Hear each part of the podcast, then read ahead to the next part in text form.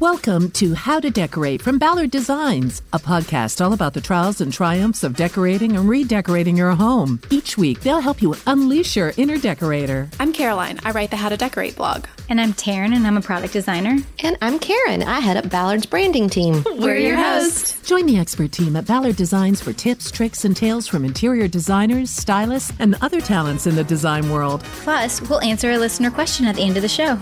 So don't forget to send them to podcast at ballarddesigns.net. Yes, we love answering them. And now, on with the show. Okay, so it is the last day of our Nashville week.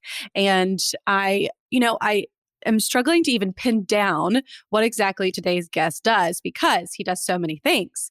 He's a trained architect. He has a um, interior design firm, but he's also a partner in the celebrated architecture firm McAlpine. Um, he has a furniture and lighting line, and now he has his first book, Evocative Interiors with Rizzoli. And um, we are just so thrilled to have you. You, I were you the impetus for moving um, or opening the McAlpine studio in Nashville? Well, um, first of all, thank you guys so much for having me. It's a pleasure to get to talk with you guys. Um, and uh, you know, I can't claim that one. So I I had worked uh, with Bobby McAlpine. I, I, had interned with him. Really, he had been one of my first architecture professors, and you know, I they weren't ready to hire when I graduated uh, from Auburn in Alabama, and so we were working with John Saladino up in New York City, and Bobby said, "Go work up there for a while." And you know, it was maybe a year or two. Um, he started calling me and came to visit. Said, "Okay, we're ready for you to come back." You know, an Alabama boy up in New York City, going to go back to Montgomery, Alabama. So I said, you know, Bobby, I just can't do it. And fortunately, we remained good friends. And about 10 years later, he invited me back, but this time as a partner. And so I said, absolutely. I was kind of hitting my own, you know, glass ceiling in, in New York and trying to figure out what the next step was. And McAlpine's always been um, a firm that I've held in such esteem, having cut my teeth there.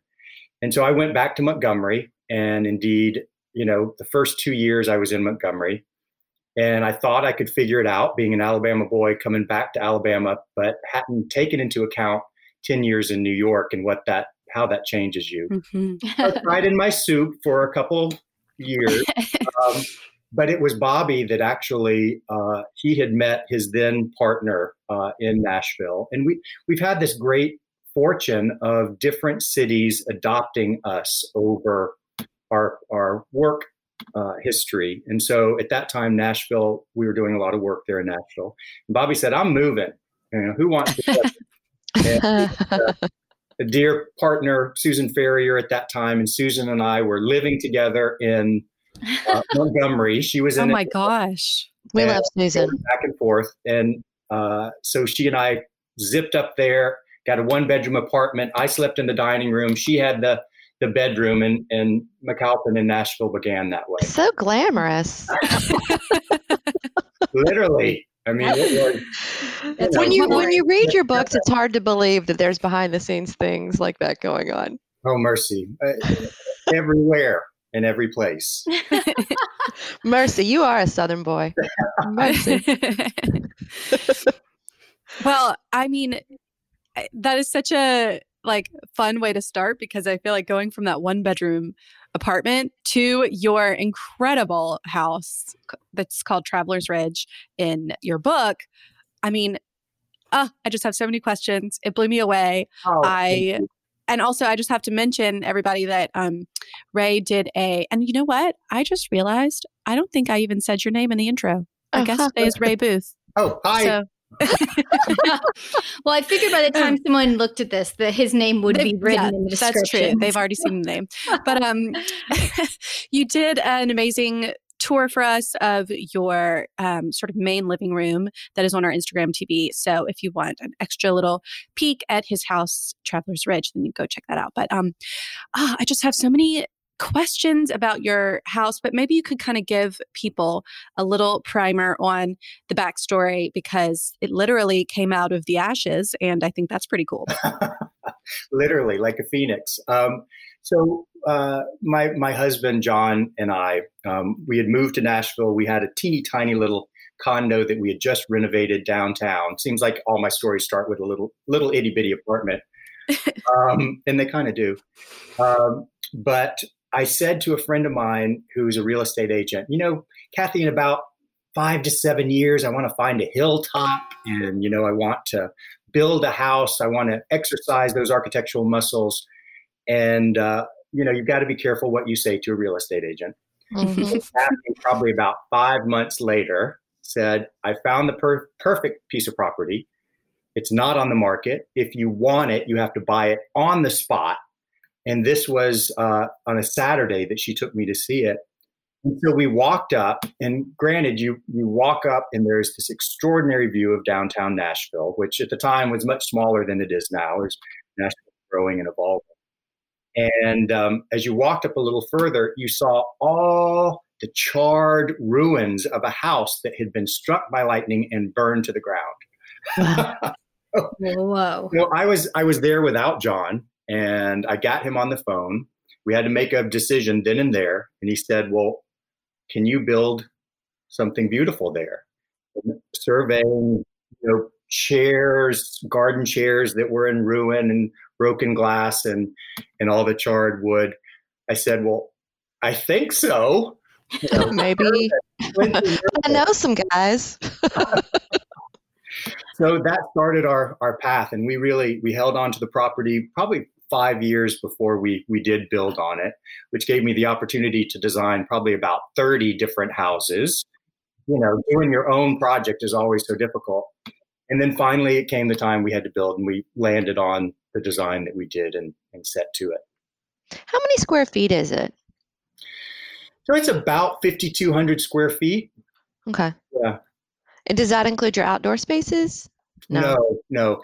You know, it's funny because the the house that had burned was much larger than the house that we built, and so we we built the house back. We built it on the existing foundations, but we built it back from the outside perimeter. And that gave us all of these great outdoor spaces. So dining terraces and pool terraces that um, that we didn't need as far as real estate, but we employed for the views. And we don't really have a yard because the land just falls away so quickly. So all these terraces became kind of a great way of us having outdoor space. But how do you make a, a, such a generously sized home feel intimate for two people? Well, you know, that's a great question, and I think um, you know it it it goes down to layers and texture and proportion and scale. Um, you know, having uh, you know, the house is fairly contemporary in its um, design. It's an open plan, glass on the back. Um, but we integrated things like the, the, wood ceiling that's in the living room and beautiful uh, textured stone that you walk in into the entry. And it's those textures and layers, I think, that give it more intimacy. And, and it's how you furnish. I mean, you guys know that being at Ballard, what power that furnishings bring to an interior mm-hmm. or house. One of the things that strikes me about your house in particular, but a lot of the houses in the book, and um, and you know, this is kind of something that I guess that McAlpine does a lot, is like sort of a hybrid, I guess, of open concept, but also you know true rooms and i sure. because open concept is so common but for example in your house in travelers ridge um, you're you want to like take advantage of these incredible views that you have mm-hmm. but for example you put up this amazing screen that sort of divides your entry and and um, living room and i just love the way the rooms are laid out because it's not just one giant square that's an open room right. but it's clearly open to one another so maybe you could kind of talk about that a little bit and you know why you know when you work with an open plan, a more modern plan, which does, you know, have a tendency to ramble, one room melds into the other. And I think that's very much how we live now. We're, we're not segregating ourselves into bits and pieces, but we're living, you know, more of a, an integrated life. Um, and so I think architecture is reflecting some of that. But given that, just like in um, in a, a good story, you need punctuation, you need pauses, you need things that come in that offer you a moment to stop, reflect, think, and then move on to the next stage or the next room in this case. So that screen um, is a device that we use a lot. And, and indeed, you walk in the front door and there's a two story living room that is focused on downtown Nashville. But you don't always want to play your cards right off the bat. You want to build in, in anticipation and, and a beautiful sequence of spaces. So that screen is just this thin veil that you can kind of see where you're going. It alludes to, like any good story, you've got illusion that that leads you to that that view. But it's not until you get around and you actually occupy the main living room that you're given that view unabashed. You know, it's just like there you, you've got it. So these devices, um, being it some sort of scrim or screens, um, you know, I, I think they are like punctuation in a good story or sentence. Mm-hmm. Mm-hmm. Speaking of scrim, um. Where's this going? right. Well, I want to talk about. I'm obsessed with your treatment of drapery because to me, you don't use drapery like anyone else uses drapery. You don't really use it just for windows. And even when you use it on windows, it's not like one would normally see. They're generally sort of at one end, mostly always solid. I maybe saw two stripes. It seems like they're kind of a very thin material. Um, you're hanging artwork on them, using them as dividers. Talk about it a little bit. What's your philosophy on drapery? Well, drapery is magic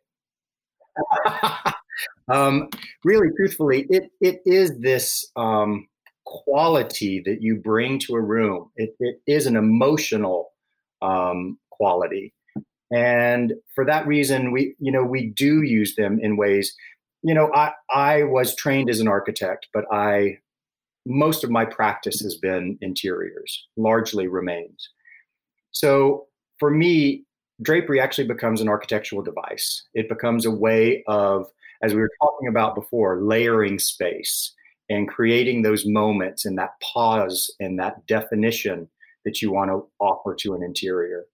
Um, but it also is that thing that that gives you that flutter, that comfort. Um, you know, we're all as humans, we're looking for things that comfort us.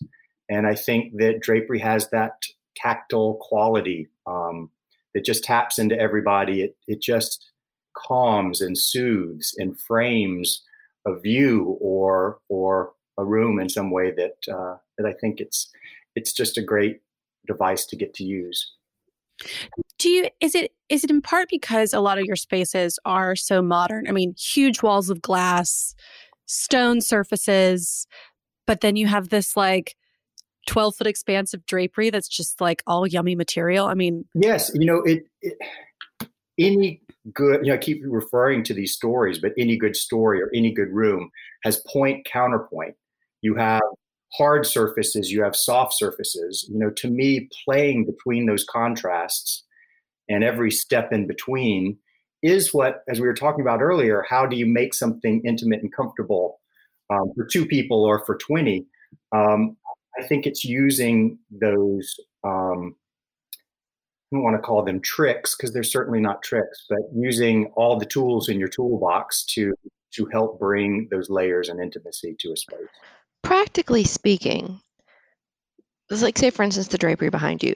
All of your drapery to me has a very similar quality. It's a lot of fabric pushed really close together with lots of ripple, ripple, ripple, ripple, ripple, but real close. Right. Are you using a thinner material Always. Almost, Always a thinner material, okay. If we've got to get the function out of it, I'm using shades, uh, roller shades or Roman shades to do the blackout. Mm-hmm. I never, it's like having a heavy brow. I never want thick, heavy drapery. I mean, there are occasions where it's appropriate to use it. But for the most part, you know, I feel like windows are the eyes to any interior in any house. And so to keep them light and translucent activates the room in a way that I think um, you want, and you don't want to restrict. You don't want it to be heavy and burden. Some are you are you actually moving any of these draperies, or are most of them stationary? You know, it's funny. We use that. We move them a lot, and we all rarely, rarely, um, only if someone's forcing a tight budget, do we make them stationary. Um, because even in a glass house, you know, in the winter, uh, when it's dark outside and it's cold, just being able to pull that layer over that wall of windows just gives you that calm and that peace and that warmth that that you need. Even though it is a, a gauzy drapery, it does kind of emotionally wrap you up. One of the things you talked about in the book, and um, I loved the examples that are in Traveler's Ridge, is you talk about mundane spaces sort of those working spaces in your house, your laundry room, your closet, butler's pantry. But you talk about how if you make them really special moments, then it, it really takes, it brings a fun element to maybe those chores that, um, right. You would normally have to do and you wouldn't want to. So I want to know about your laundry room. What does Ray Booth's laundry room look like? we, um, we, we have um, we have not a large family. It's John and I that really reside in the house. And so we don't have a huge laundry room. You know, I love doing laundry rooms because I love things that do involve our everyday ritual. And how do we make that as rich and wonderful as it can possibly be? Um, but for our house, for Travelers Ridge, because we, um, the main floor is our living space. So that's our living room, dining, kitchen, what we call the evening room, my little office where I've got a drafting table.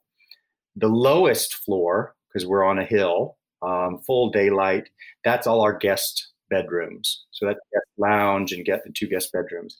The upper floor is our master, which is all open plan. I mean, we literally don't even have a door to our bedroom. It's it's open to the entry and it's like a barn in some quality. our John study is up there, our master up there, in our dressing room, and our little laundry, which is just off of our dressing room. And you know, I believe where we can, and even in houses where we're doing a large family laundry, having a little valet laundry attached to your master, you know, it's the way we live now do you want to pick it all up and you want to cart it all somewhere else for somebody else to do the laundry? No, I'm doing the laundry. I've got a pack for my trip. I want this pair of jeans. I'm throwing them in the, right. the dryer. Yeah. And and then I'm taking them right out and put them in my suitcase and off we go. So ours is a very well organized, small little what I call a valet laundry. We've got a, a sink with storage over that, a stack washer and dryer, and then we've got on the opposite side of that is storage for cleaning products and such. Well, I love and and that same sort of rule applies to your kitchen, which I am obsessed with because it doesn't look like a kitchen at all.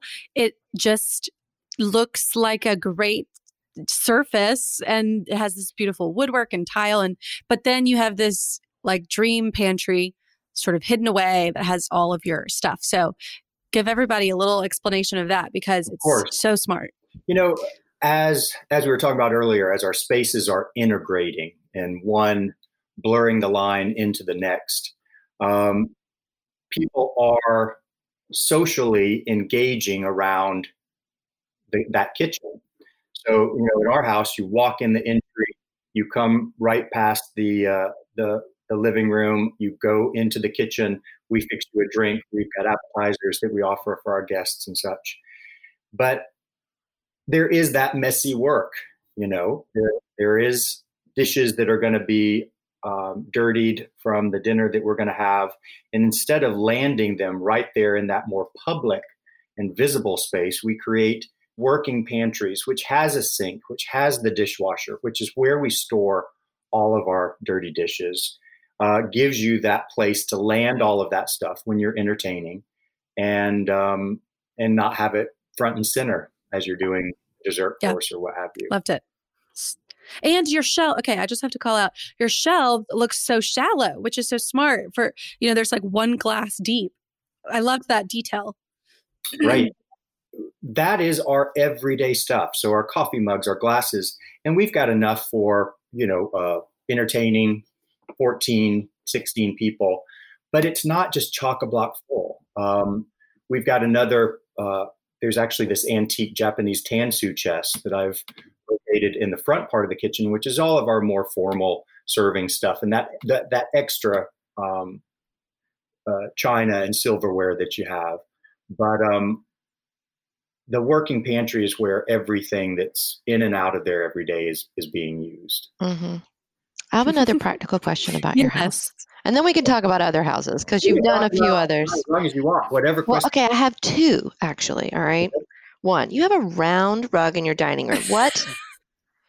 I feel like people oh. kind of hate on round rugs.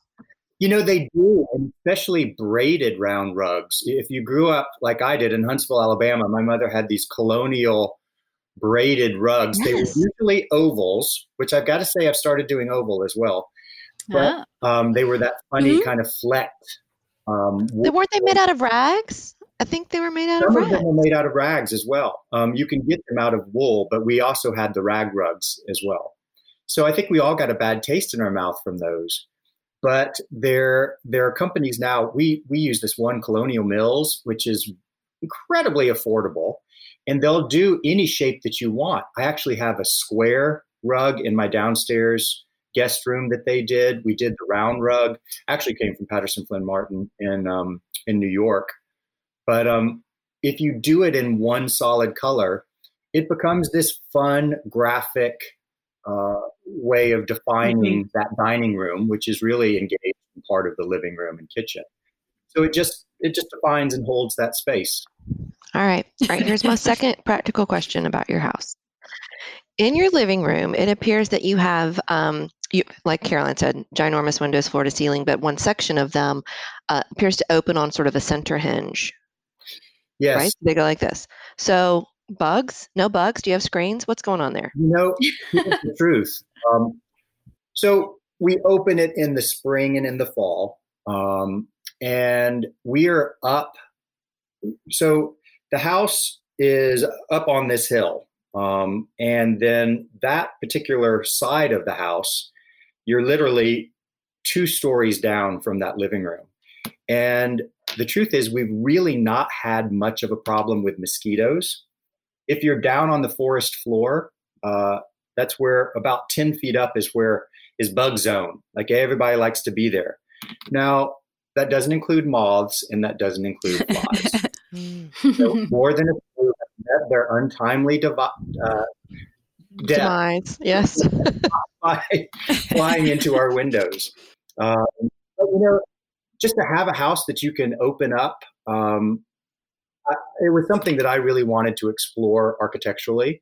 The house has this really wide overhang, which allows uh, that brim to, to cast some shade on the front of the house, uh, especially in on the south side of the house, um, which is all masonry. So it offers a little bit of shade, but it's at an angle whereas the sun's lower in the sky during the winter the sun comes directly into that two story entry, and we've got the stone floor. It warms up that stone floor, and so you've got this great passive heating.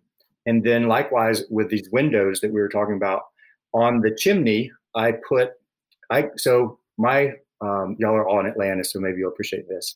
My parents were both raised uh, in East Point, Georgia, and my grandparents, who I loved dearly, um, they had one of these giant attic fans. Have y'all seen? Yeah, yeah, in the house, sure. They're all over Atlanta, and so I got one of those, and I put it. Actually, uh, it's on the side of the chimney, so we can flip a switch, and it draws the air in from the exterior when we have those windows open, and it does that kind of cooling that that all of that those were put in our houses. It draws it up through your fireplace. Well, no. So so the the uh, big fan is situated on the side of the fireplace, so you don't see it. I, like a wind chimney, and uh, it just creates this draw that pulls the cool air in through those windows. And because of the location again on a hill, we're probably five degrees cooler than it is down oh, that's below. so nice. So it's just the way that the house starts engaging with its siding and that the decisions that were made design wise um, are all kind of a product of taking advantage of, of what this particular site offers us. Well, I I love to open the windows, and you're right. I mean, it's you know it's fall and spring, but I do just cherish those days where you can open them. Right. I just feel like such a treat, and even if it's only four weeks out of the year, it's worth it to me Yeah. just to have the windows open during Mhm. those four Well, weeks. Well, my husband thinks I'm insane because I won't put the screens up. I think they're so ugly. Like- And yeah, and he's just like, well, that's dumb. And I'm like, well, I'm just opening the windows, whatever. And he gets so, he doesn't understand it in any way, shape, or form. I mean, he's a lawyer. um, but to me, like the air is just a a lawyer thing. different, it's Well- got a different feeling. it's got a different Mhm. quality. I mean, the ions, everything. Here, so I'm I'm talking to you guys from our house in Provincetown, which is a house that we built as well. And you know, we designed this house to be a cricket cage. Really, truthfully, we do have screens on this house, but we've done all of these bedrooms. Like John's working out on a screen porch there behind me. Um, every bedroom has a screen porch, and all the windows are these double hung windows that allow you to drop the upper sash. It has a very uh, big overhang here, which they don't typically do on the Cape in Massachusetts. And they were all looking at us cross-eyed, like, "What? What's this crazy person from Tennessee doing?" But those big overhangs allow us to keep the windows open all season long. We haven't had the air conditioner on once this summer, and if it rains, those big overhangs keep the the rain from falling in those windows. So, you know, a lot of those decisions over how we design houses and architecture have evolved out of those practicalities. And when we get all you know air conditioned and tight, we we lose some of the reasons that those things ever evolved in the first place. So this Provincetown house question is this the one that's on your website called Provincetown? Provincetown, that's up. Okay, Yeah. because I was looking. Um, it's not in your book, and It was too I for the book. Yeah. Next, but I went to your website and I was like, wait, where was this in the book? I love this one. You've got some like amazing blues in there and and there was kind of a little bit more color too than um there were obviously there were projects with color in the book as well. Right. I was like, wow, this I didn't see this one. Yeah. But I, I loved it. Again, bor- bo- the colors born out of the context in which we build. You know, hmm John and I literally were were on the ferry, leaving Provincetown, going back to Boston. He's originally from Boston, and that that blue that's in the carpet of that main living room and the ripples that are in that carpet were all determined off that ferry ride. It's like you know this this is what we want to anchor our main living room, and by making decisions design wise that are not arbitrary that are not random. You know, when we design and we decorate, we think, well, let's do a red room, let's do this. I really think if we can tether those decisions that we make in design, like that carpet, to something that is real and connects you to a place, that you're tapping that more emotional and meaningful uh, quality to to anything that you bring into a house, be it a fabric for a sofa, a carpet, uh, a lamp. You know, if if some of our decisions, if we can have one large guiding decision about where we want something to go or where we are, then you can make all those choices more easily because it, they're justified. hmm Well, speaking of that thoughtfulness, um, do when it comes to embracing the style of a home with your interiors, hmm do we do that or do we depart? Like, for instance, in your book, you have a room, and I, f- I feel like it, you know, it's sort of maybe a a 50s or 70s home. It's hard to tell, but it had mahogany trim. You embraced that. You didn't paint over that mahogany trim. Right, You right. put dark walls and you kind of like went full in. But then you had other examples where you did paint wood trim, or like, for instance, in your Baltimore house, you it was a very classic home and you really played that up, but you said you went a little more sleek and clean with the furniture. So, which way do we go?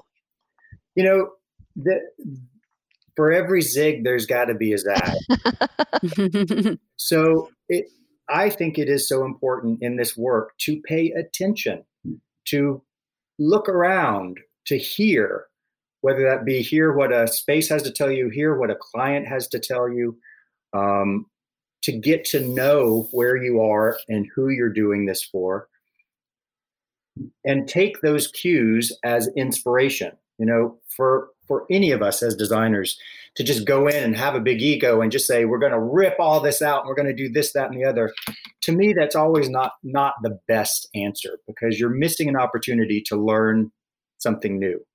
You know, if you pay attention to that mahogany trim, which I never would have put into a house, but it's like, okay, this person has bought this. They don't want to rip it out. How do we respond to it decoratively uh, in a way that makes it, um, gives it um, resonance and makes it feel appropriate? So I think it's just about listening and paying attention and taking your design decisions and cues from those realities. There's a line in it's one of the first lines of the book and I just want to read it for everyone because I think it was so you know concise and I just loved it. You said the process of design seeks to find a marriage or at least a commonality between the two components of each residence, the person and the place. And I I mean, I think there's so many examples where someone has bought a house that they didn't actually like the house, but they liked the location or the right. size or whatever. And they, like you said, just tore it all out. But I love what you're saying about, you know, if you buy a 50s ranch and you try to turn it into a farmhouse, it's not going to make sense. You know, like it's never right. So you have to, you know, maybe you can use some mm-hmm. farmhouse details somewhere, like a I don't know, rustic wood chair, right. but it's you yeah, can't. It, it is, you know, just because you can do something doesn't mean that you should. And in any of this work, and for anybody, whether you're doing it for yourself or you're you're doing it for somebody, you want it to have staying power. You want it to have a timelessness. For that reason, we've got to acknowledge where we're at. I mean, in society, politically, everything. We got to acknowledge where we're at, people. And design is the same thing. We've got to um, say, if this is a little ranch burger, well, how do I make this the best ranch burger that it's got to be? I'm not going to turn it into some colonial um, estate. Mm-hmm. Well, now that you've been I assume I'm assuming, excuse me, I, that you've been living in your spaces more than ever before. I'm sure you were traveling and busy. Um, have you really appreciated your work? Um, yeah. You know. Oh God, you better say yes. Right. what would you have changed? I mean, I, I feel so grateful and and humbled to have these places. Um, you know, at a time where so many people have not, and I think of many of my dearest friends who live in New York City, one bedroom apartment, or some of them even in a studio apartment, and have been quarantining there if they couldn't get out to, you know, their parents' homes or wherever. So many people have not had the good fortune in in this country. And so we're very grateful and humbled to have had these homes to to ride it out. How do your houses differ from each other? You know, you have New York where you are now in Nashville. How are they different? So, in much the way same way we were talking before, um, they are products of context. So, Nashville's born out of that hilltop, and the windows to open to that view that uh, you see the beautiful atmospheric blue mountains in the distance, and that becomes the sofa fabric. Um, in New York City, we look out over Broadway. Um, we've got this great ninth floor apartment, and uh, we look literally straight down Broadway towards Madison Square Park. And so it is more city, it's more elegant. The notes that are played are less, for us, less antique uh, notes. They're a little more, it's a little more contemporary. It's a little more clean lined. It's a little quieter in that the city is so usually, hmm, full of noise and full of life. And so having a little more of a Zen, quiet space. Um, it's all white. The walls are white. I've draped the entire uh, perimeter walls in white drapery. So it's just, it's this ethereal, quiet, Zen apartment. So kind of back to this unusual time that we're living in, um, I was wondering if there are any conversations you and McAlpine in general are having about how home is changing. And are there any things that you're excited to, you know, work into your um, into your designs or things that your clients are asking for that you think is going to be changing, you know, maybe even permanently about the way we live in our spaces? Well, I, I think maybe we're so in the midst of it. I don't know the the full answer of that, but I do think, and it is evidenced by you know somehow work is still going forward for us. Knock knock wood, and is abundant in large part because I think more and more people have spent so much time at home and they're not able to travel. And so they're thinking about home and how to make it the very best that it can possibly be at this time. And and I think maybe in that, and this is maybe hopeful thinking, that we're going to be looking for more authenticity to our homes, mm-hmm. not a show place it's the real um, vessel that contains your family, your love, your hopes, your sorrows. And so I think it's ever more important where we've spent so much time in our homes for it to be real. Mm-hmm. As true as it can be. Yeah. It's, just, I mean, like, I think we've had this sort of talked about this just amongst ourselves. Just it's in some ways, I think decorating can seem like such a frivolous, um, you know, it is a luxury, and it's a lot of people might question like, why are you, like, what's the point? Right. But I think it, for to your to your point, in a time like this, it really makes you appreciate this beautiful space that you've built for yourself or had someone help you create for you. Um, because, like you said, it it is the bedrock yes. of your everyday the life. Drop to our sure. life. Mm-hmm. So yeah. In in doing this work, you know, at times I have felt very guilty um, because of the work we get to do. But I do honestly believe it has importance and resonance to the well-being of our inner selves and that our homes are a reflection of that inner self that we offer to the world. It's kind of like, hey, here I am. Here's, and that's again why it's important for it to be as authentic and true as it can be. It's, it is your offering. It's your turning of your heart out into um, three dimensions and, and inviting people into it. So emotional. Yeah. I, and we, we yeah. talk about, I mean, I feel like and I'm sure you do too. It's like it's that emotional connection too when you have people over and that whole bond of you know really being there for people and showing them your best side and also your right. real side too so your real side and and how that space can encourage that intimacy you know it's there's mm-hmm. math involved to this it's how far that chair sits from that sofa and how far that table is to accommodate a cocktail or coffee mostly coffee um, whatever, whatever your libation may be to to engage this social interaction, be it with family or friends. There's there's rhyme and reason and math to it. I was going to say, well, you do talk about light, uh, magic elixir, and any successful design. You refer to it as liquid luxury. How does light play mm-hmm. a part in that? So you've got spatial stuff and proportion and how far things are apart from each other, but then layer and light. Tell us why that's so important. Well, light um, you know, when we design um, architecturally or or with an interior, you know, we talked about already the drapery and the quality not being so heavy, but even in architecture and, and thinking about the scale of windows and how much light is allowed into the heart of a home, when light comes in, it, it is that magic elixir. It is the happiness. It is God's spirit and joy and let's face it, I don't know many people who don't um, respond happily to light and sunshine. Mm-hmm. And it's it is our you know on many levels our God um, as well. And so I think finding those opportunities to allow it to be abundant in our homes and interiors is is. So, are you mostly speaking of natural light? I'm speaking mostly mm-hmm. to natural light. I, I, do think, you know, it it just changes everything.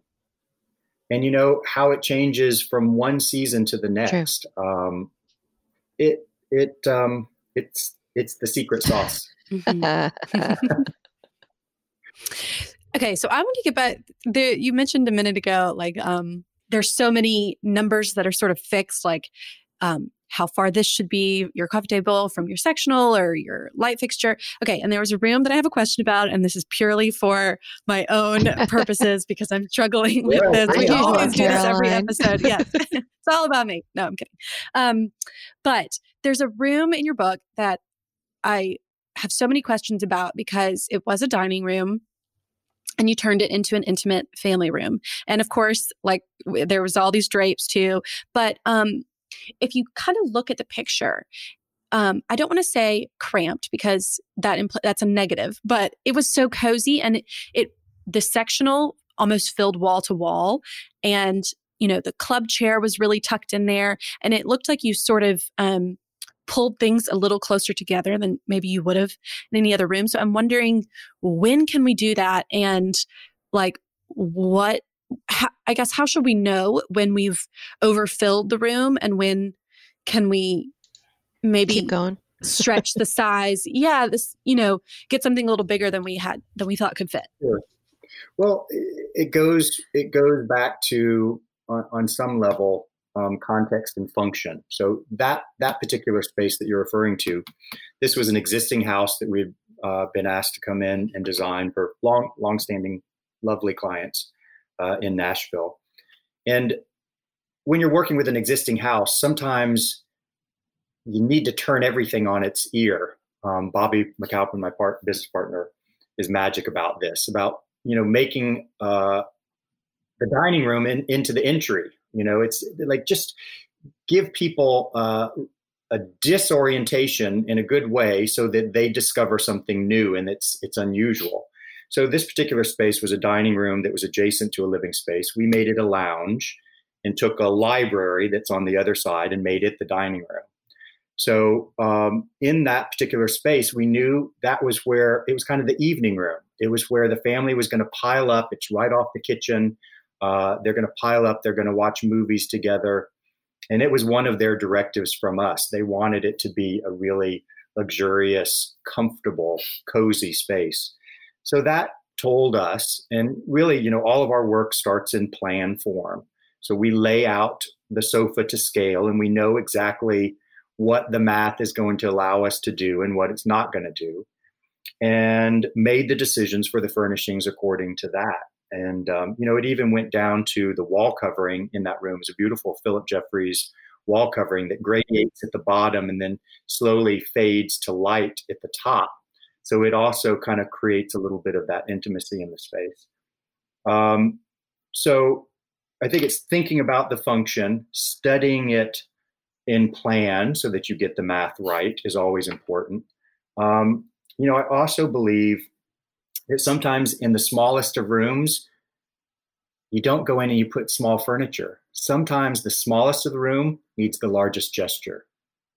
And it, in a strange way, can make those small little spaces feel more gracious and more special. You know, in a small entryway, maybe you don't do a teeny tiny little console.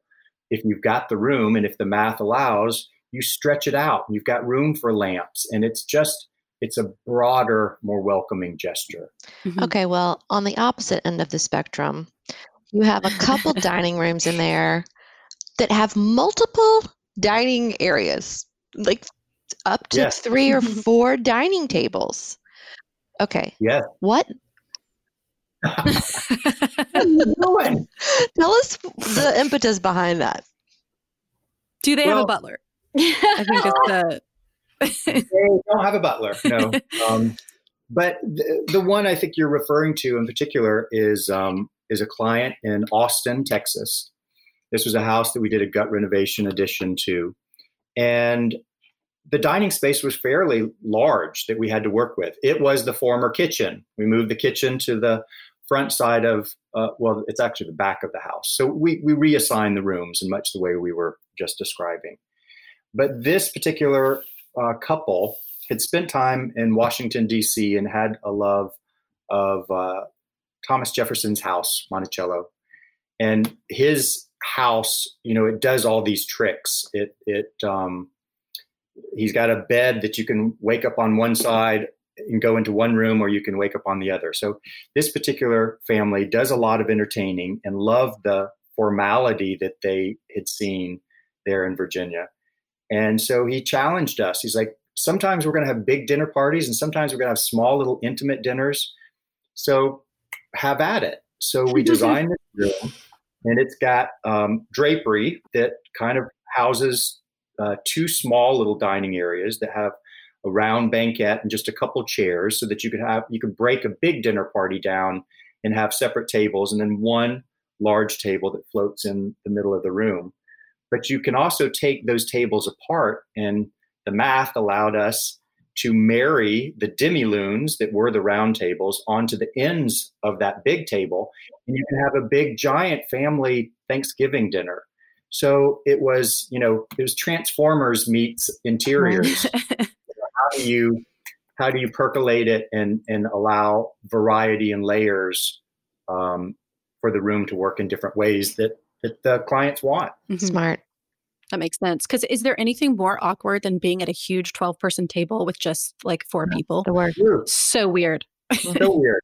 You know, and that's that is a thing I think we all have to think about in interiors is is how do we layer in the function and the intimacy for two as we would for right. eight to 10. And I mm-hmm. thought one of the dining rooms have, that you had multiples in, you did have a couple chairs by a fireplace, maybe or something with a small table for two that was in the dining yes. room as well. Again, Am I making that know, up? How lovely for a small, intimate dinner for you and your husband or, or a close friend, what have you. Um, I, I think the more we can layer in different types of seating and function into a space, the more alive a space is.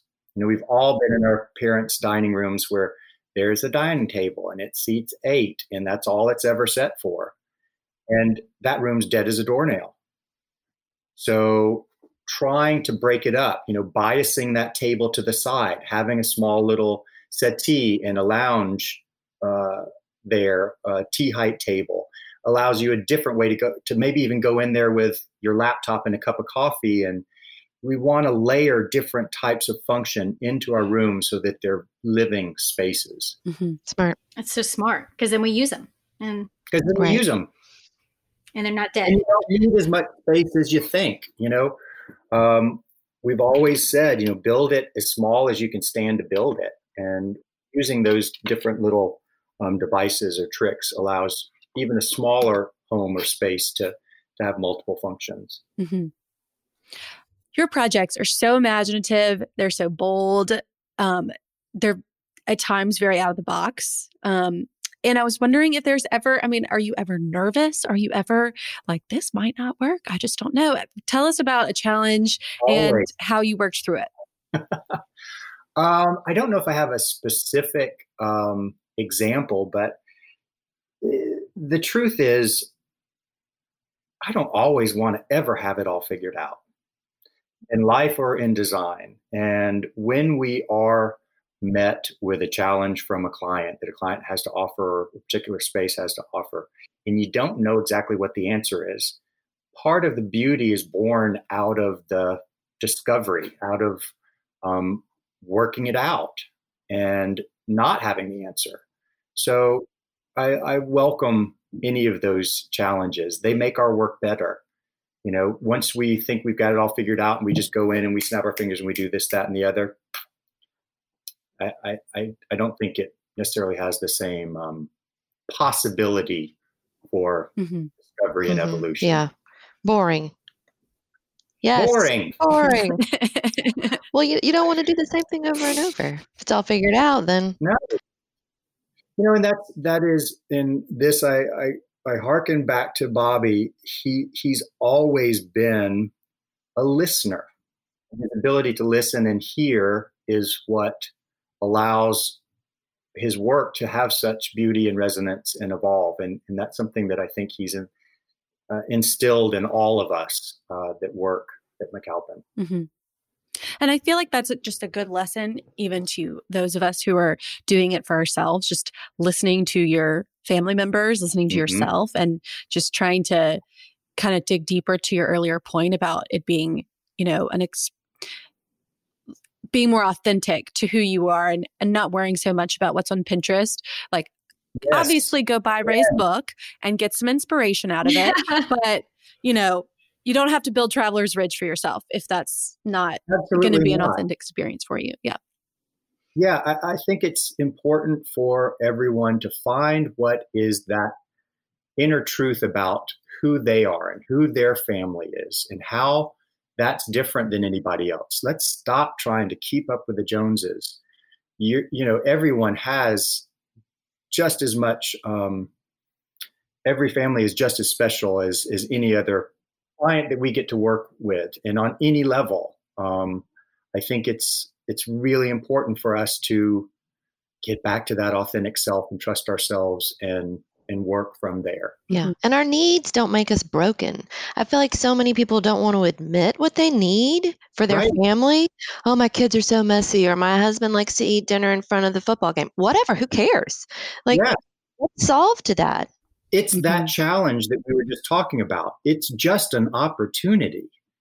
You know, there lies your opportunity, your challenge. How do I solve that riddle? What kind of storage can I accommodate for my messy kids? Doesn't mean they're always going to do it, but you should make them because they need to learn discipline. um,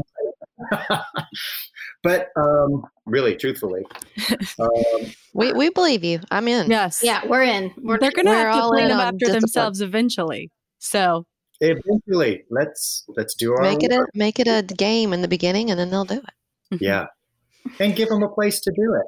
Yeah. You know, you can't blame them if if we've not given them the accommodation that would allow them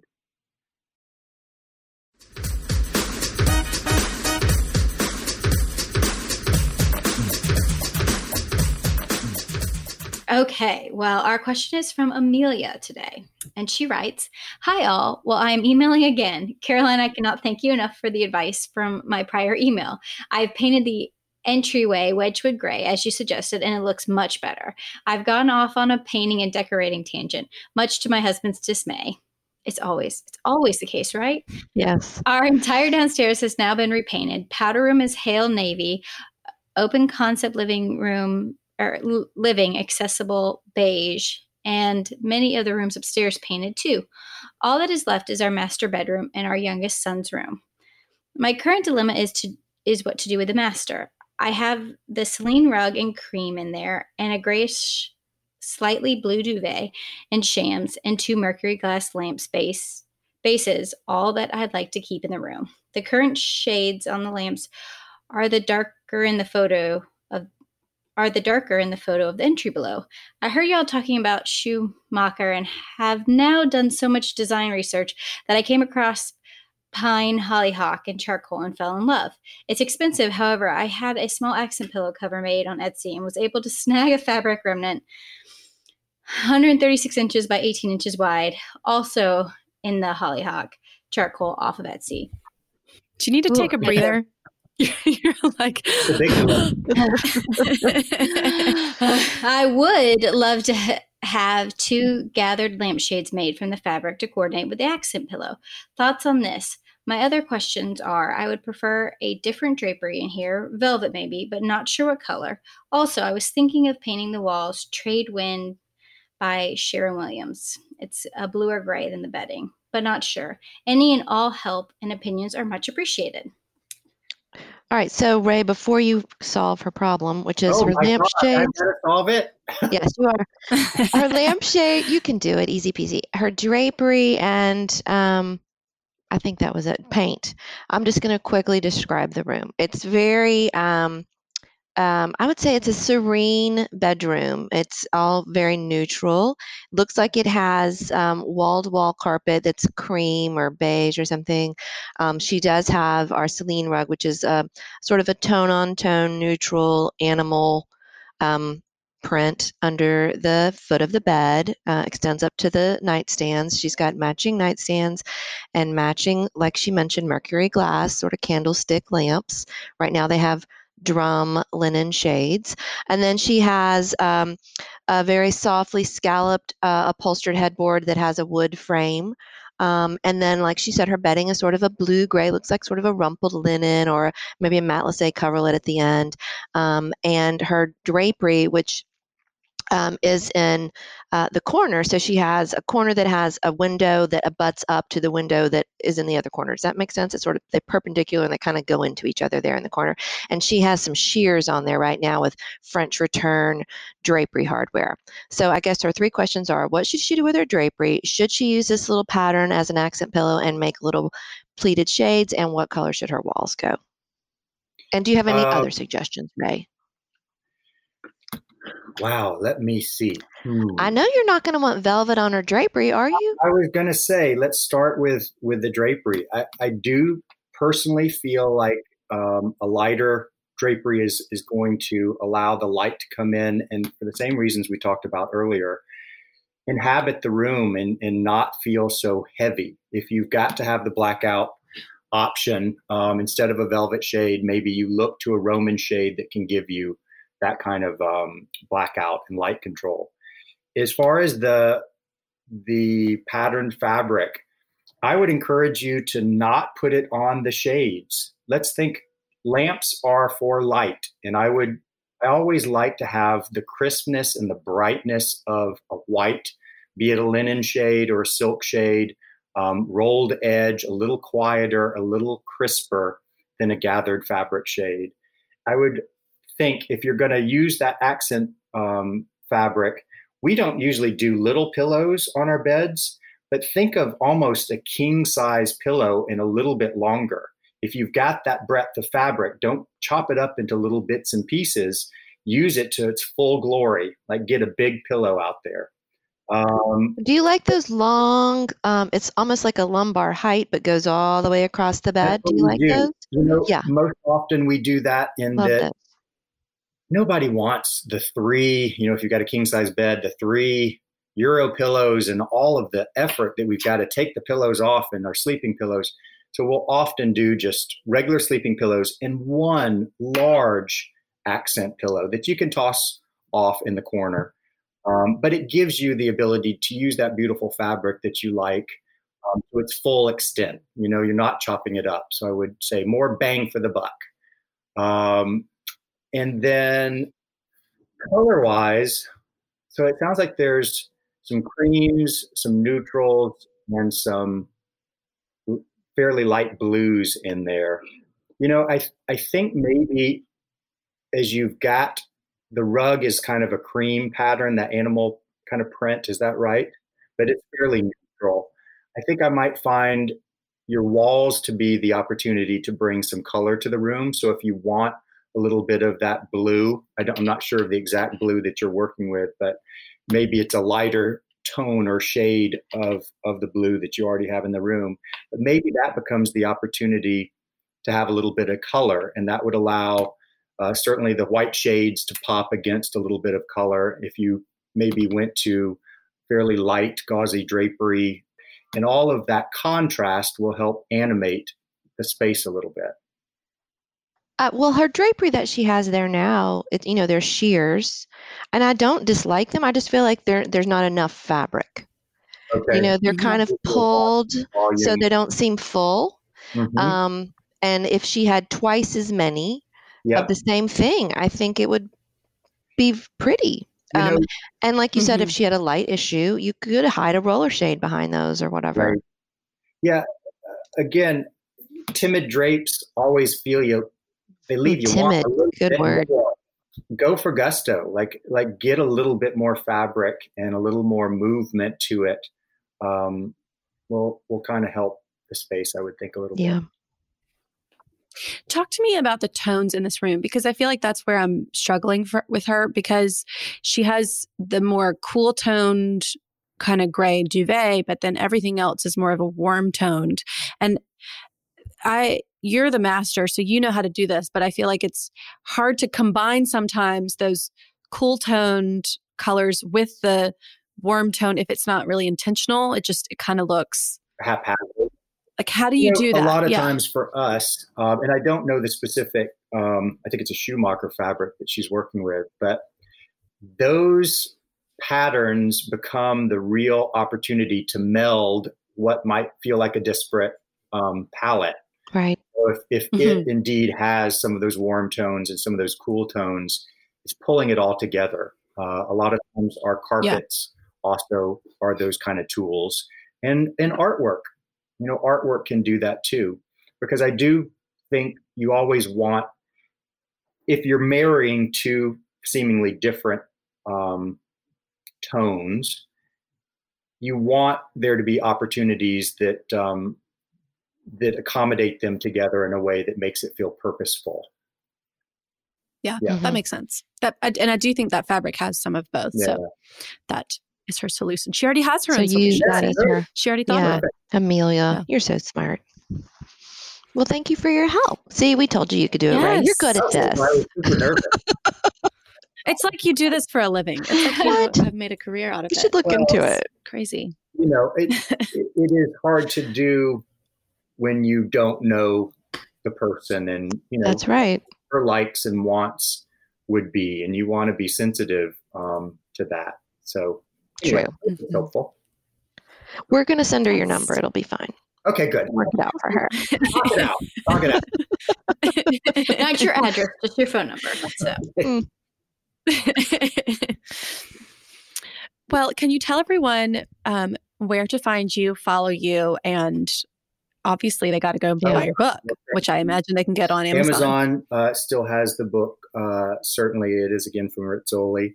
And if everyone would like to follow any of the work that we do, I try to, with my second cup of coffee, um, I do my post on Ray Booth Design, which is uh, on Instagram, and that's an extension out of the McAlpine um, firm, which we also have a McAlpine uh, website, and McAlpine House is that website.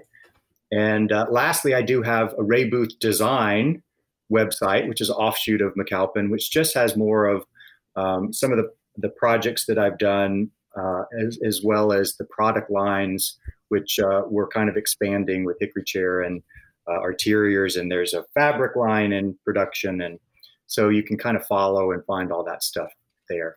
And the name of your book is Evocative Interiors. Thank you. Yes. Mm-hmm. Yeah. Oh, that's important. Yeah.